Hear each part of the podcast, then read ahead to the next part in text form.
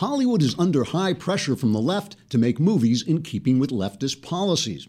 After a gay and women's rights project of the ACLU claimed the movie industry didn't have enough female directors, two federal agencies launched investigations into Tinseltown's hiring practices.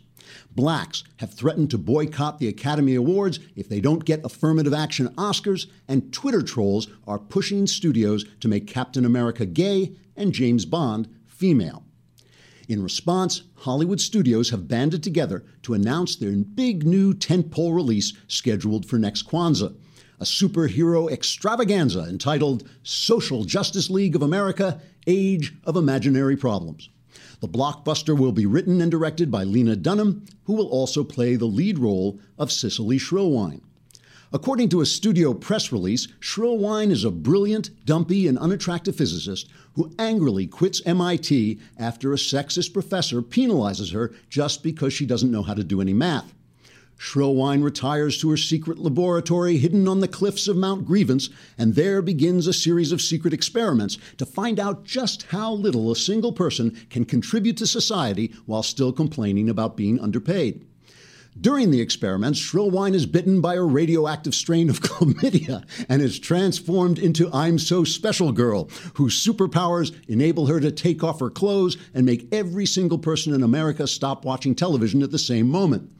I'm So Special Girl assembles an exciting array of superhero friends, including Transformer Man or possibly Woman, Angry Blackface, Wheelchair Girl, Fabulous Dorothy Guy, and Overly Nice to Animals Person. Their powers, when combined, make them almost completely unbearable. The Social Justice League of America flies off to fight the evil microaggression man who has developed a destructive supergun that fires judgmental thoughts able to completely destroy the self esteem of an entire university. Even though Microaggression Man is too small for the human eye to see, a single disgruntled look from him can render you helpless by making you suspect you're nowhere near as terrific as your mom and dad always told you you were. The heroes of SGLA soar off to Sustainable City in their solar powered jet, the Dawdler, and arrive seven days later just in time to stop Microaggression Man from unleashing a forbidden thought on an unsuspecting public. After a climactic battle that destroys skyscrapers, traditions, liberty, and most of the best ideas mankind ever had, the Social Justice League finally thwarts Microaggression Man by making a loud, screechy noise whenever he tries to talk and then burying him under the rubble of the First Amendment. Studio executive Bernie Solis told the showbiz trade paper Variety that he was delighted at the plans for the film, saying, quote, it's way past time Hollywood caved into every no talent nonentity who can't come up with his own idea for a franchise and so instead wants to ruin ours. Soulis said his studio is still not sure whether it would be more profitable to make the new Lena Dunham film at an estimated budget of $100 million or to simply gather $100 million in a big pile and set it on fire, then sell tickets to watch it burn. Trigger warning I'm Andrew Klavan, and this is The Andrew Klavan Show. it sounds like a great movie. I know. I'm I'm, going, I'm taking the kids for Kwanzaa. I mean, what, what, what else would I do? All right, it's the last show before a long Klavan. It's the long Klavanless weekend because it's Memorial Day. I know. I know. We're gonna have to get through it, but you can use this time to subscribe so you can be in our next mailbag, be part of the show, and eventually we'll get a video mailbag going on, I hope. That'll be, yeah, that'll be cool. And you can also watch, so it's free for 30 days, and then we automatically bill uh, $10,000 from your parents' bank account. Uh, no, I think it's seven seven ninety nine a month, so it's not, it's not bad, seven ninety nine a month. All right, and you get both me and Ben, right? Yeah, okay. So we're going to talk more about Hollywood today. We have we're going to have my friend Tyler Smith, who is a film critic and also a Christian, and talk to him about why so many films with good values are so bad, and why films with bad values are good, and so on. But first, we have to deal with the news of the day. The first thing that just happened as I was driving into work. Uh, Donald Trump has now officially secured the Republican nomination. He's no longer presumptive Trumptive. He is now the actual guy, which is it really is amazing because he announced in June, so it's under a year, which may be a record for doing this. He's now got all the delegates he needs, and he's going to rack up more as he comes to California. So, good week for Trump, bad week for Hillary Clinton, bad week for Hillary Clinton. And this, you know, this story is not only big news; it's going to get bigger. This is going to be bigger. The, the the inspector general of the State Department re- released a report. He didn't release a report. He gave it to the government, and the government leaked it to the press. So somebody who doesn't like Hillary Clinton leaked it to the press, and this thing just blasts Hillary over her use of a private private email server. Now, this guy, the inspector general, is Steve Linick, and he was appointed by Obama. So you know he's not he's not some right winger going after Hillary. This is what it says. It says Secretary Clinton should have preserved any federal records she created and received on her personal account by printing and filing those records with the related files in the office of the Secretary.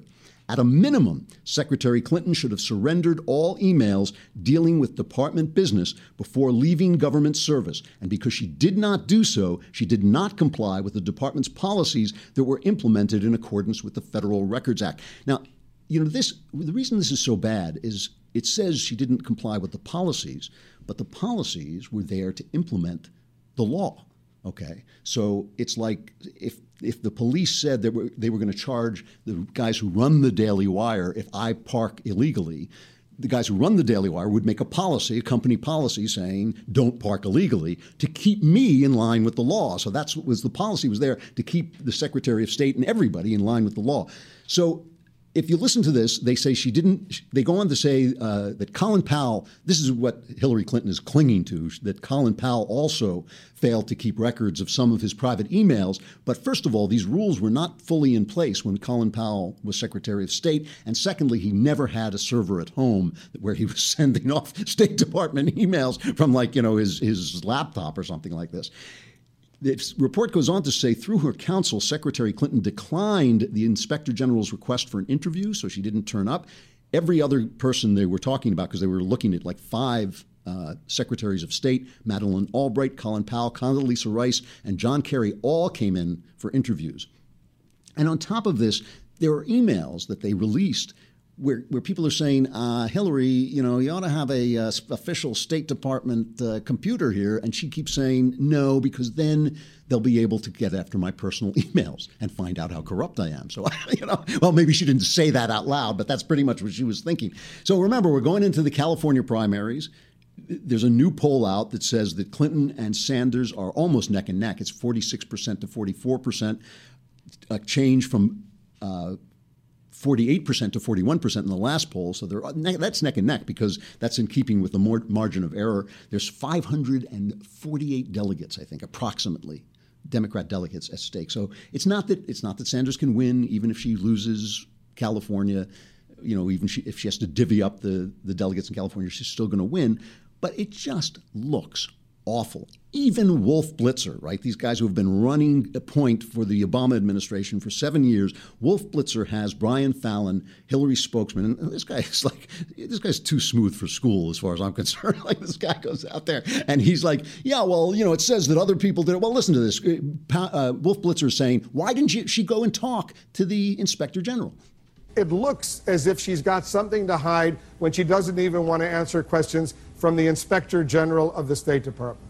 No, well, look, Wolf, if she had anything to hide, uh, she wouldn't be volunteering since last August to go face questions from the Justice Department, where the stakes will be much higher than this State Department IG investigation. And as I said, the appropriateness of the State Department IG's office conducting this review at the same time when the Justice Department was already looking to this same issue is an open question. There were questions raised about this office during the course of its investigation. There were reports about individuals in this office coming forward and suggesting that there were hints of an anti-Clinton bias in that inside that office. All of that well, added that's interesting. Are you accusing the Inspector General of the State Department of having an anti Clinton bias. And once again, this Inspector General was named by President Obama.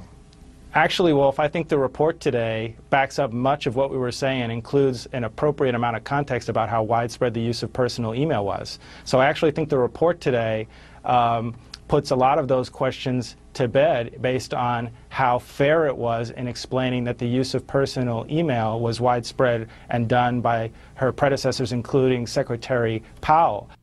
Yeah, that's not going to fly. And the reason, you know, like, yeah, everybody was doing it, but they weren't. And she didn't ask permission and she didn't get permission. And she, all the things she said were untrue. She didn't hand in all her emails. She said repeatedly that she's handed them all in. There are weeks when she first started that she hasn't handed in any. There are some that are obviously still missing. It's just, you know, it just kind of shatters everything that she had to say and it makes her look bad. And the thing is, the Democrats for now will stand up for her. But the reason it's going to be bigger is people don't like having to lie for you.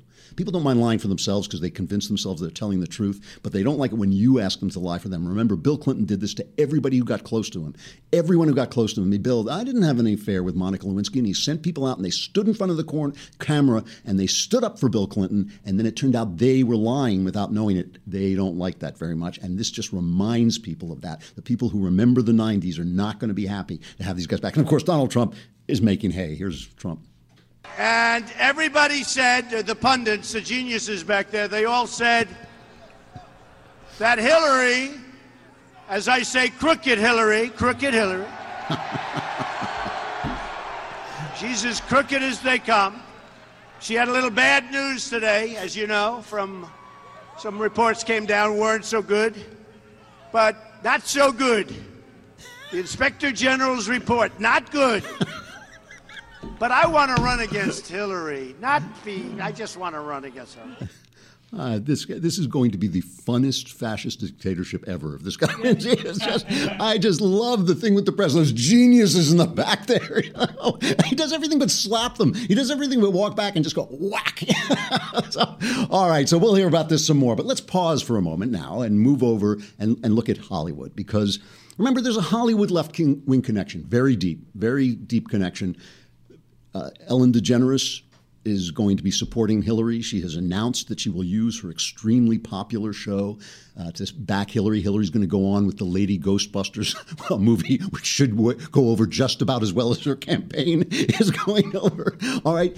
But meanwhile, out of Hollywood are coming these stories. The, a big one, obviously, is Bill Cosby is now going to stand trial. A, Pennsylvania judge has fa- said there's enough evidence for him to stand trial on three of the counts of drugging and raping women, but he's been accused uh, by at least 50 at this point. And look, this is a story that breaks my heart. Bill Cosby was a big hero of mine when I was a kid. I mean, really, the poster on the wall and everything. I loved Cosby. And he was a, a groundbreaking comedian, groundbreaking actor, not just because he was black, but because of his point of view was so so hilarious you know, obviously has some kind of sick thing that he's doing where you're drugging women and sleeping with them. It doesn't even, doesn't even sound fun, you know. But like I mean, that that was something he felt the, that he had to do. And the question really is, the question really is, and I'm not, I don't want to convict him, but I will say that I have talked to people who have convinced me that there is substance to these charges. Let's put it that way. And you know, the thing is, how did he get away with it so long? How did he get away with it so long? I mean, everybody must have known. People must have known. People know these things, you know. These women were around. I know people who knew these women. You know, they were around. They were telling people, how did he get away with it? That's the question. The guy's 70, in his 70s now. You know, how did he get away with it? And that's the question. And the, it, this comes the same time from Elijah Wood, the Lord of the Rings star, right? Lord of the Rings star, this is from the Daily Mail talking about an interview he gave to the Times. Lord of the Rings star Elijah Wood claims that young actors in Hollywood are being sexually abused by predatory, high powered vipers working in the industry. The Hobbit actor, 35, told the Sunday Times that the child abuse is probably still happening. Shocking allegations that top Hollywood figures have been protecting child abusers have circulated wildly in recent, widely in recent years. Several industry figures have been convicted following claims of sex abuse, and former child actors including the Goonies actor Corey Feldman, now 44, claimed he was surrounded by molesters when he was a teenager. Anne Henry, co founder of BizParentz, a group to help young actors, said that Tinseltown is currently sheltering around 100 active abusers. And this was a big story a while back when Corey Feldman came out with it. it's this digital edu- digital entertainment network, which was operating about 15 miles from where I'm sitting right now, uh, was having these big parties, and the parties were meant to bring in young, hopeful stars and let these child molesters prey on them. Uh, it's it's essentially a new twist on the old casting couch. The fact that it's uh, gay kids is only incidental, as gay uh, predators is only incidental because the predators are everywhere. I mean, you know, many people may not remember Roman Polanski, still a very big director, won the Oscar very recently for uh, what was it, The Pianist. And uh, he made a classic movie, Chinatown. He made a famous movie, Rosemary's Baby. He's, a, he's an excellent director. In 1977, he had a girl over who wanted to be a model, and he drugged and forcibly sodomized her. He was 13 years old. He was charged with that, but he confessed. He did. He made a plea bargain where he pled to a lesser charge. Okay, and this is why. Well, he pled to a lesser charge, and then realizing he might have to go to prison, he blew the country. Okay, because this is a long time ago. I'm all for forgiveness. The woman herself says she's gotten over it, but he never served his time. He is a fugitive from justice. And yet, when a few years ago he stepped into Switzerland and the Swiss authorities arrested him, all of Hollywood turned out in his defense. This was when Whoopi Goldberg made her famous remark about him. I know it wasn't rape, rape. Yeah, there is a statutory I, I, child molest, maybe. I'm I not think sure it was the charge something. was. It was something else, but I don't believe it was rape, rape. And when we get all the information, somebody will tell me in my ear. All I'm trying to get you to understand Mm-hmm. is when we're talking about what someone did and what they were charged with, we have to say what it actually was, Okay, not so what we we think back it with was.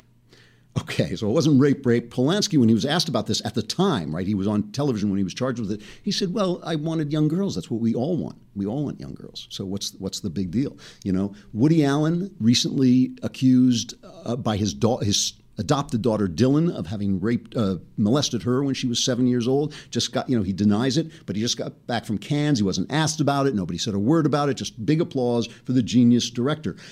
My friend John Nolte, an excellent observer of Hollywood, has claimed for years that Hollywood is making movies trying to normalize child sexual abuse.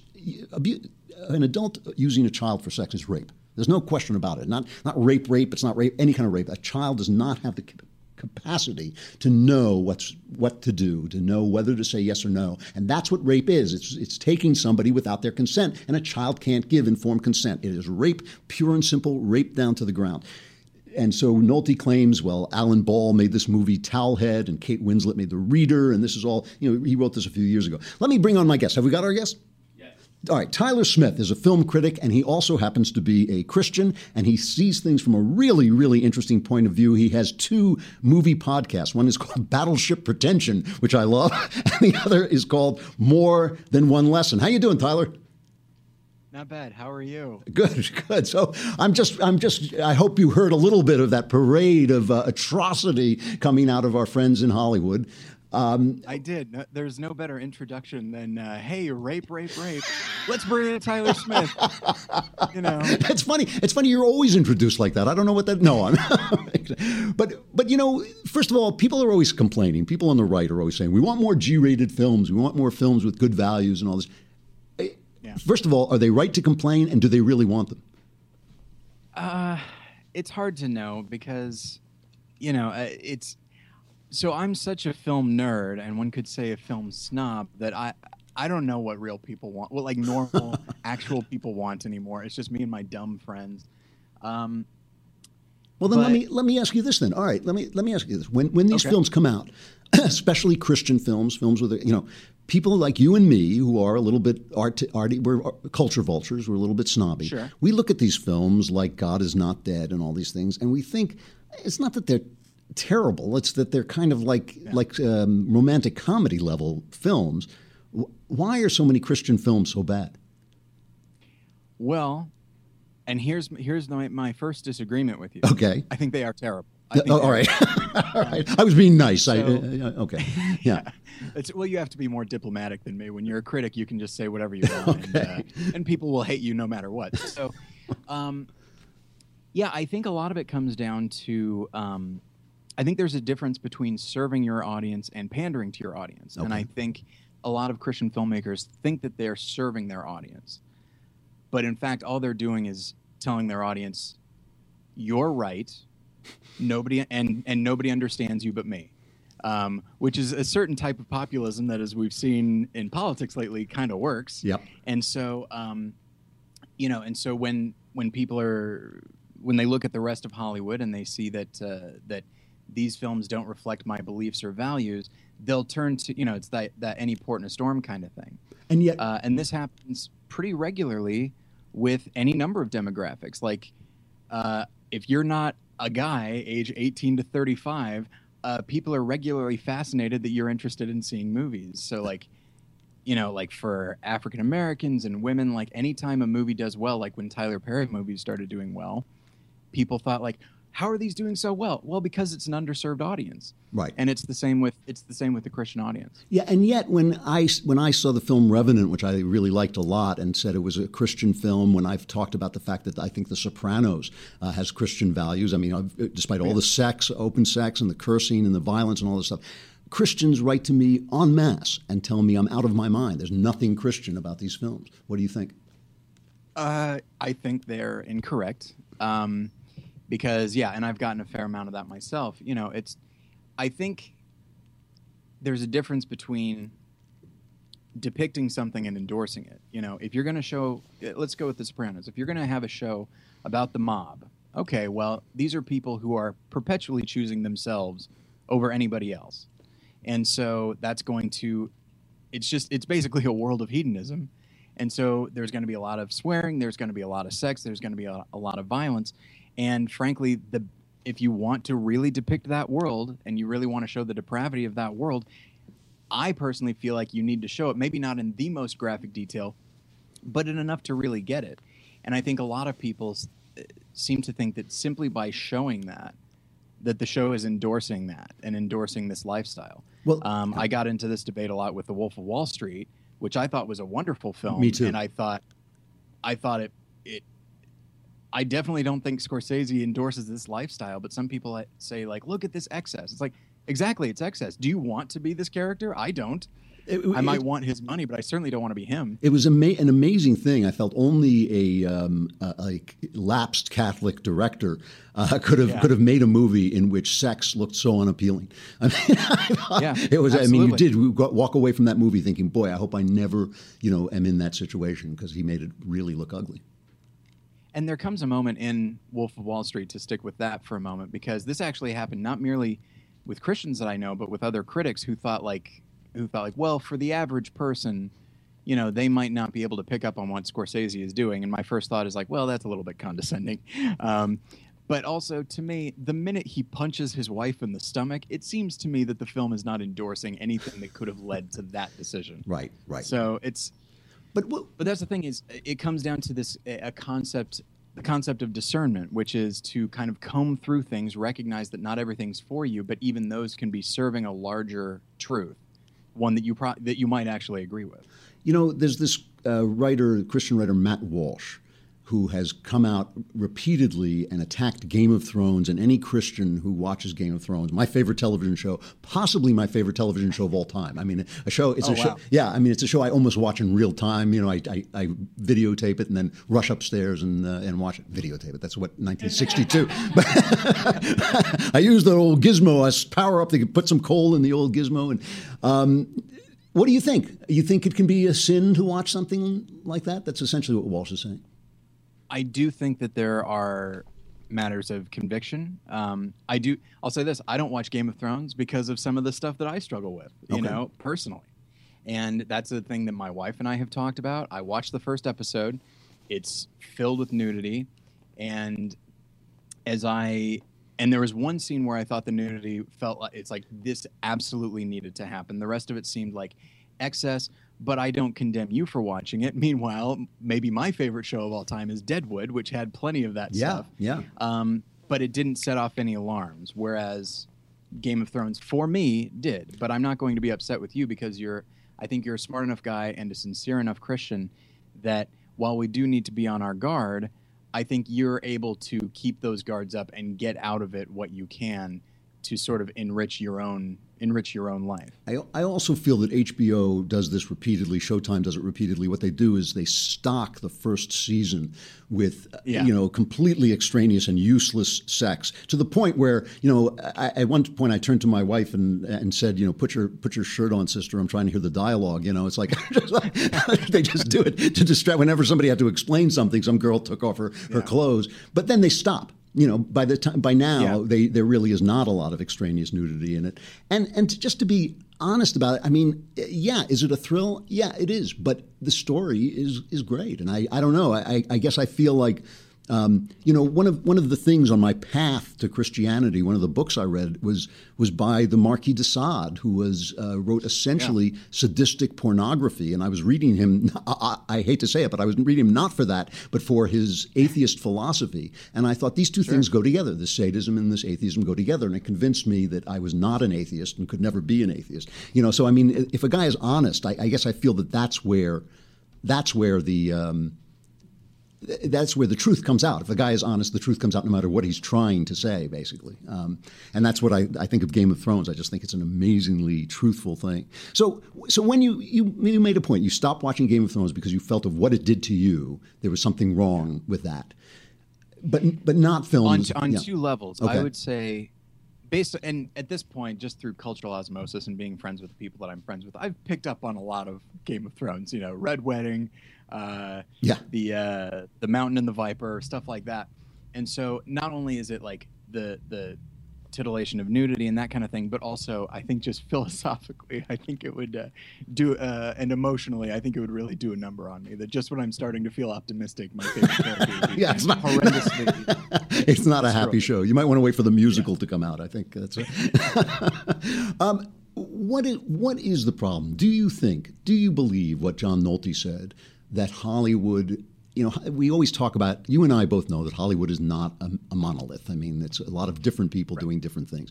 But it does sometimes seem that they are selling us a cultural bill of goods. And not only that, as I said in my opening, that they are being pressured to sell us a left wing cultural yeah. bill of goods. Uh, do you feel that, A, do you, let me ask you this, do you feel that they are, and do you feel that it matters that they are, if they are? So there's a certain degree of idealism in me um, that I believe that people. I'll, I'll put the the studio system to the side for a moment, and I'll just talk about individual writers and directors. I think if you're an artist, you're trying to you're trying to put your own point of view, your own interpretation of the world out there for people to see. You're trying to engage with the audience. And people in Hollywood, by and large, are left leaning. They're not particularly sympathetic to Christians. Um, and so they will sincerely try to communicate their beliefs. And so that's that's me trying to be as as as diplomatic as I okay. can. But then every once in a every once in a while, you know. And so I'll watch movies and I'll see that okay, well there's there's some stuff in here I don't believe in and things I don't agree with, and that's okay. I don't watch movies to have my own my own personal beliefs affirmed. Like they're my beliefs are fine. They're not going anywhere. I don't need a movie to tell me I'm right. Um, but uh, there there will every once in a while there are certain filmmakers and there's just certain I would say movements of film in which which are much more aggressive uh, yeah. in their in in like it's not merely enough that they want to express what they believe and certainly when you express a belief you want to try to influence the the the audience i don't think there's anything wrong with that but like it's one thing to try to persuade the audience, another thing to try and manipulate them, to browbeat them, to bully them, to feel to and one could even say shaming them for these things that they believe. And it's like, come on, can't you just get past these these old fashioned flyover state ideas? And that's that's when for me it really okay. becomes jarring. And so that's when I I haven't watched a Michael Moore movie in minutes. Nobody has, I think. Uh, all right, well, I'm out of time, unfortunately. I'd like to continue okay. the conversation, but we'll have you back and we'll talk about it some more. Tyler Smith, he has awesome. two movie podcasts Battleship Pretension and More Than One Lesson. Tyler, thanks a lot for coming on. I'll talk to you again. Thanks for having me. All right, bye bye. I mean, one of one of my feelings about this, by the way, is I believe that, like, I, I, believe so deeply that God is real that I think if somebody tells an honest story, even if it's an honest atheist story, God is going to shine through that story. So that's one of the reasons I'm not as uh, worried about it. Stuff I like. We are approaching Memorial Day. I like to end with some music. I want to read you uh, just one small thing that I wrote. Uh, it's a, a small paragraph from an essay I wrote about the poem Beowulf, which is the first poem in English. Uh, I was for a collection of essays on different works that could be called thrillers, and I wrote about Beowulf. And I was talking about the military ethos, the warrior ethos um, in Beowulf. And I said, We in the modern West have been so powerful, so dominant, so safe in our homes for so long that we slip too easily into the illusion that we live at peace. We are never at peace, not really. When we go to the ballet, or walk in the park, or stop to smell a rose, or read a book, we only do so by the good graces of the fighters who stand ready to kill and die to defend us. Soldiers on our borders, police officers on our streets, only the threat of their physical force keeps those who would murder, rob, or enslave us at bay. Every moment of tranquility and freedom implies the warrior who protects it. So, as you're enjoying your tranquility and freedom this Memorial Day and laughing hilariously at the mix, fix we've all gotten ourselves into politically, just remember that somebody paid a very, very high price for it. Here is Billy Ray Cyrus singing Some Gave All, and then we'll come back.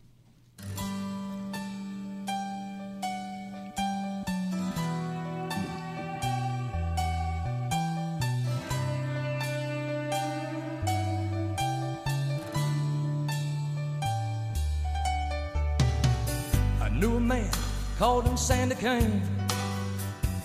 Few folks even knew his name. But a hero, yes, was he. Left a boy, come back a man. Still many just don't understand about the reasons we are free. Can't forget the look in his eyes or the tears he cried as he said these words to me.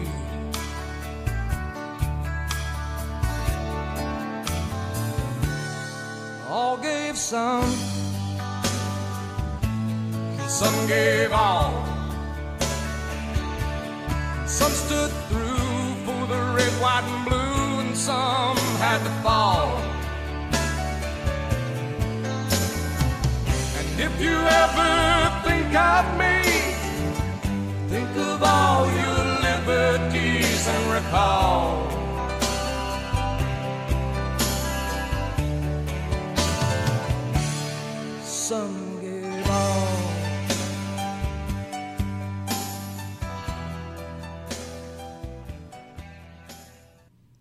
I'm Andrew Klavan. This is The Andrew Klavan Show. God bless America in spite of us. And I'll see you on Tuesday.